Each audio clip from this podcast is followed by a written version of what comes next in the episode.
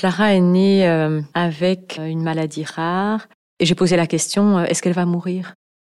Alors, il y avait tout un quotidien à l'hôpital où nous avons passé euh, de longs mois avec elle. Elle a toujours nécessité euh, des soins à la maison. À la naissance de Clara, les médecins découvrent qu'elle souffre d'une maladie rare, accompagnée d'une pathologie cardiaque. Fanny, sa maman, devient son aidante proche. Le quotidien de Fanny est rythmé par les rendez-vous médicaux et les soins à apporter à Clara. Elle comprend très vite l'importance de s'accorder du répit, pour elle-même et pour sa famille. Elle nous raconte sa vie, avec son mari, son fils Martin et Clara, pendant trois ans. Inspiration, quand les épreuves de la vie poussent à l'action. Un podcast d'En Marche, le journal de l'A M C. Clara est née euh, il y a un peu plus de dix-huit ans aujourd'hui avec une maladie rare qui s'appelle euh, le syndrome de DiGeorge. C'est un syndrome qui incluait une lourde pathologie euh, cardiaque et différentes formes de handicap à différents niveaux, notamment au niveau de la sphère O R L. Elle a eu un trouble de l'audition pendant euh, de nombreux mois. Elle a eu un voile du palais, donc tout ce qui était déglutition, et cetera. C'était euh, plus difficile. Mais c'est surtout euh, voilà, sa, sa pathologie cardiaque qui était très complexe. Clara est née le huit mars, et moi je suis née le neuf mars. Après qu'on ait fêté mon anniversaire à, à l'hôpital, euh, on s'est rendu compte qu'il y avait vraiment quelque chose qui n'allait pas euh, à l'allaitement, euh, qu'elle pleurait énormément, mais d'une drôle de façon. Elle changeait un peu de, de couleur, euh, donc elle a été prise en charge par, euh, par le service de, de néonatologie. Le pédiatre de garde s'est tout de suite rendu compte que ça n'était pas de leur ressort de pouvoir la prendre en charge là, en néonatologie. Et donc, c'est le service des soins intensifs pédiatriques des cliniques universitaires Saint-Luc qui sont venus la chercher et qui l'ont prise en charge tout de suite de manière très, très, très professionnelle. Elle était dans un état très, très critique quand les, les soins intensifs sont venus la, la chercher. J'ai posé la question, est-ce qu'elle va mourir ? Je me souviens qu'à ce moment-là, mon mari m'a serré très fort la main comme si... Euh, C'était comment tu peux poser la question ou euh... C'était peut-être pas ça qu'il voulait me dire, mais c'est comme ça que moi je l'avais ressenti, alors que moi c'était crucial de poser la question d'emblée, et donc la réponse à d'emblée était oui. Elle peut mourir, elle est dans un état très critique. Le premier diagnostic qui avait été observé, donc elle avait une interruption de l'arche aortique, donc qui fait circuler le sang correctement et qui envoie le sang dans, enfin, dans le corps entier. Et donc il fallait effectivement euh, intervenir assez rapidement. Au départ, on s'était dit, bah, c'est entre guillemets, quelque chose de réparable, ce qu'elle a à son cœur, c'est ce qu'on nous avait dit tout de suite. Et en fait, quand on est arrivé à l'hôpital, on nous a dit ben, elle était dans un tel état qu'ils allaient d'abord faire des examens neurologiques, et cetera, pour voir si on allait tenter l'intervention ou pas. Mais assez vite, on nous a dit que voilà, que c'était euh, que c'était faisable et que euh, ils allaient entreprendre euh, pas mal d'autres tests. Je ne sais plus dire dans combien de jours après on a mis le nom sur le syndrome. C'est là alors qu'on nous a expliqué tout ce que ça pouvait impliquer, sans savoir si elle allait avoir ces, euh, ces difficultés-là ou pas, puisque euh, c'est un syndrome avec lequel des adultes vivent très bien, qui avait soit pas du tout de pathologie cardiaque, soit une petite pathologie cardiaque. Comment était le quotidien et quelles étaient les principales difficultés et les bons moments ? Alors, il y avait tout un quotidien à l'hôpital où nous avons passé de longs mois avec elle, avec des, des interruptions, des moments où on a pu rentrer à la maison, avoir de, de très bons moments, puis euh, des rechutes puisque justement sa pathologie cardiaque était complexe. Et il y a eu d'autres choses qui ont, qui ont émergé au niveau de, des malformations de son cœur. Il y a eu euh, plusieurs interventions et donc plusieurs longues hospitalisations. Elle a toujours eu des, des longues périodes de, de post, post-opératoire et donc de, de convalescence qui étaient nécessaires en milieu hospitalier. Elle avait ce qu'on appelle un retard global de développement, un trouble du langage aussi. Elle allait avoir trois ans quand elle est décédée. Elle disait des mots, les mots les plus importants, hein, maman, papa, Martin, manger. Euh. Elle a toujours nécessité euh, des soins à la maison. Elle était alimentée par sonde nasogastrique, donc ça, c'est nous qui nous en occupions. Elle avait besoin d'oxygène aussi, parfois en continu. euh, parfois par sécurité, pendant la nuit, pendant qu'elle dormait. Les nuits étaient vraiment euh, d'un niveau de vigilance euh, élevé, je dirais, avec euh, des relais où c'était euh, une nuit sur deux. Euh, voilà, on savait qu'on pouvait compter l'un sur l'autre. Mon mari et moi, on disait « Ok, cette nuit-ci, c'est moi qui, euh, qui reste alerte ». Et pour le reste, euh, énormément de, de kiné respiratoire. C'était intense aussi. On a eu vraiment euh, énormément de soutien à domicile de l'équipe Interface, qui est une équipe de soins continus euh, à domicile, donc qui fait le lien entre euh, l'hôpital et la maison. Vous êtes beaucoup occupée de Clara pendant mm-hmm. ces trois ans. Comment est-ce que vous arriviez à prendre un peu de répit par rapport à, à ce quotidien qui était fort chargé ? Euh, les premières heures de répit, ça s'est passé euh, grâce à mes parents, à qui j'ai, j'ai eu enfin, la, la pleine confiance de laisser Clara. Mon papa étant médecin, c'est une grande chance d'avoir comme ça quelqu'un dans son entourage direct qui puisse prendre le relais pour que les, les parents puissent avoir euh, des moments de répit. Il y a aussi ma, ma belle-maman euh, qui, euh, voilà, qui, je pense, a pris beaucoup sur elle à de nombreux moments, pour aller au-delà de sa peur de prendre soin de, de sa petite fille, mais d'apprendre quelques trucs. Elle a pu aussi nous permettre de prendre des moments euh, en couple ou à trois avec Martin.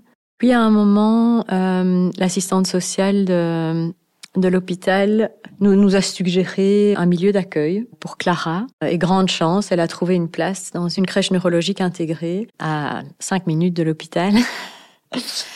Donc, il y avait euh, kiné sur place, il y avait logopédie, il y avait euh, ergothérapeute. Euh, c'était à la fois un grand soulagement et en même temps les premières confrontations à la solitude, en fait. D'avoir, d'un côté, cette chance d'avoir trouvé un lieu d'accueil adapté pour mon enfant à besoins spécifiques, et on sait comme c'est difficile, quel que soit l'âge de l'enfant à besoin spécifique, de trouver un, un milieu d'accueil qui lui soit adapté. Un milieu en lequel j'avais totale confiance, mais euh, de me retrouver comme ça, euh, d'abord des demi-journées, et puis des journées euh, sans passer du temps avec mon mari parce qu'il travaillait, sans passer du temps avec mon fils parce qu'il était à l'école. Les amis, les connaissances euh, qui travaillaient euh, aussi, euh, qui avaient leur vie. Et là, en fait, ben, je la déposais à la crèche et puis, euh, puis je devais vaquer à des occupations et je ne savais pas du tout lesquelles. Donc, c'était du répit, mais je n'arrivais pas à en, je n'arrivais pas à en profiter parce que euh, voilà, je, je me sentais terriblement seule. J'ai commencé à chercher... Euh, S'il y avait des endroits où je pourrais rencontrer d'autres parents, ou me retrouver dans un endroit où je me sentirais en sécurité, où je pourrais être entendue dans, dans cette souffrance, euh, dans cette solitude, et, euh, et j'ai jamais trouvé. C'est là qu'est née cette idée de, de pouvoir, euh, pourquoi pas, créer un endroit où des parents pourraient se, se retrouver, vivant des situations similaires ou pas, mais ayant ce point commun d'avoir un enfant euh, vraiment fragile dans la, dans la cellule, dans la cellule familiale. Sa pathologie cardiaque a pris une telle ampleur à un moment donné, parce que le cœur était en grosse difficulté. Ben, c'était une intervention cardiaque vraiment très très lourde qui était envisagée. Et on a fait le choix de l'intervention ensemble avec le chirurgien. On connaissait les difficultés de l'intervention, on connaissait les risques. Tout ça nous a été vraiment bien expliqué pour qu'on prenne bien conscience de tout ça. Et les semaines qui ont précédé euh, ont été vraiment vécues euh, plutôt paisiblement. Euh, chaque membre de la famille a eu son moment avec elle, parce qu'on ne savait pas si l'intervention allait fonctionner ou pas. Et donc l'intervention a eu lieu euh, début janvier. Bizarrement, euh, pour les médecins, euh, elle s'est réveillée assez vite après son intervention, ce qui a donné un message assez optimiste, tout en restant vraiment sur un fil. On dit toujours, après une chirurgie cardiaque, c'est les quarante-huit heures qui suivent qui sont décisives. Et dans la nuit qui a suivi, euh, elle n'a pas survécu euh, à l'intervention. Tout ça s'est passé vraiment euh, entouré par l'équipe aux soins intensifs pédiatriques, euh, de manière euh, très humaine. Un des deuils les, les pires que l'on puisse vivre, c'est celui de, celui de son enfant. Et comment vous avez fait le deuil de Clara ? C'est une expression très compliquée, hein, faire le deuil, à laquelle je ne, je n'adhère pas forcément. Je pense que c'est pas quelque chose qu'on fait et c'est pas quelque chose qui, qui commence ou qui se finit. Pour moi, je suis toujours en chemin et je le serai encore jusqu'à ce que moi je, je quitte cette terre, je pense. Il n'était pas envisageable pour Fanny de reprendre son travail après le décès de Clara. Elle a pris conscience de l'importance des moments de répit pour les aidants proches. En deux mille treize, elle fonde la Casa Clara et propose des moments de détente et de ressourcement aux parents et frères et sœurs d'enfants porteurs d'un handicap ou d'une pathologie lourde. Sa fille Clara continue à l'éclairer tout au long de ce parcours dédié aux aidants proches. Depuis la naissance de Clara, je n'étais plus jamais retournée euh, au travail. C'était impossible. Avec tous les soins qu'elle nécessitait, toutes les consultations intermédiaires, deux, trois, parfois quatre consultations par semaine, tout ça. J'étais gestionnaire financière et qualité dans une société automobile qui était finalement à mille lieues de ce que j'avais découvert aussi de, de tout ce, ce milieu médical, médicalisé, hospitalier, euh, paramédical, euh, qui pour moi était clairement porteur de sens, alors que le travail que je faisais mais n'en avait plus aucun. J'ai cherché des, des moyens, voilà, de, de me ressourcer. Je me suis orientée vers la massothérapie. Pendant toute cette période où j'étais son aidant proche, j'ai eu recours euh, à la massothérapie pour moi. C'est mon médecin de l'époque qui m'a qui m'a aiguillée vers ça en en me disant finalement vous devez tenir le coup et une des pistes que je peux vous suggérer pour euh, pour tenir le coup au chevet de, de votre fille, pour euh, pour vous, pour votre mari, pour votre fils, euh, c'est de prendre soin de vous. Finalement, l'aspect corporel, euh, le toucher, euh, mais ça m'a énormément aidée. Et j'ai fait un un week-end découverte de ressourcement avec différentes approches qui incluaient notamment euh, la massothérapie, mais il y avait d'autres choses. Et cette expérience du toucher que j'ai eue en, cette fois, moi, donnant un massage à quelqu'un, a été vraiment la révélation. Un, un déclic quasi euh, instantané, où dans, dans, dans la demi-heure où j'ai commencé à faire ce, ce massage sans expérience, j'ai vraiment ressenti euh, les bienfaits pour la personne à qui je le donnais, et quelque part les bienfaits que moi j'en, j'en retirais aussi vraiment. Je, je ressentais de la... de la joie à, à donner un soin comme ça euh, à quelqu'un, à prendre soin de quelqu'un par le toucher. Et donc après, j'ai, euh, j'ai voulu suivre une formation donc, euh, complète alors de, de massothérapeute. Et j'ai su très vite aussi que c'était une pratique que je voulais consacrer à des personnes fragilisées. C'est comme ça que, de fil en aiguille, ben, je suis d'abord devenue euh, massothérapeute euh, pour les enfants malades, en milieu hospitalier, où je, j'exerce toujours. Donc, je suis retournée dans l'hôpital où, euh, où Clara euh, a eu tout son parcours. Comment est-ce que vous êtes venue à créer la Casa Clara ? Donc, l'idée de la Casa Clara, de ce lieu de, de rencontre et d'échange entre parents a, a, a germé très tôt dans, dans mon parcours. Je dis toujours que c'est elle la première à qui j'ai parlé de cette idée un peu folle euh, d'une maison pour, euh, pour les parents.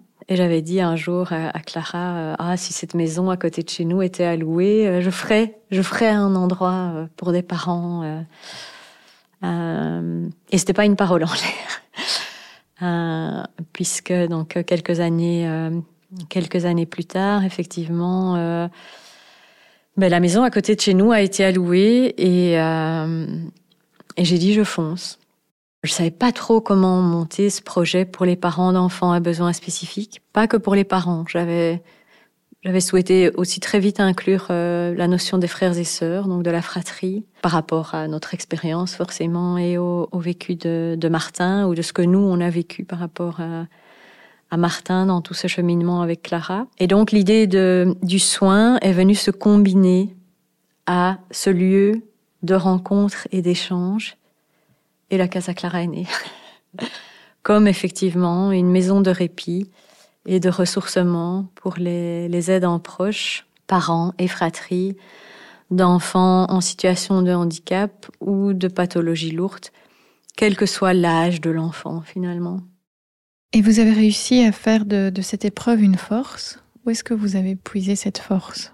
Alors, la force, je l'ai toujours, toujours puisée en Clara. Rien qu'en la regardant, en fait, elle communiquait par son regard, mais des, des choses très, très intenses et beaucoup de force.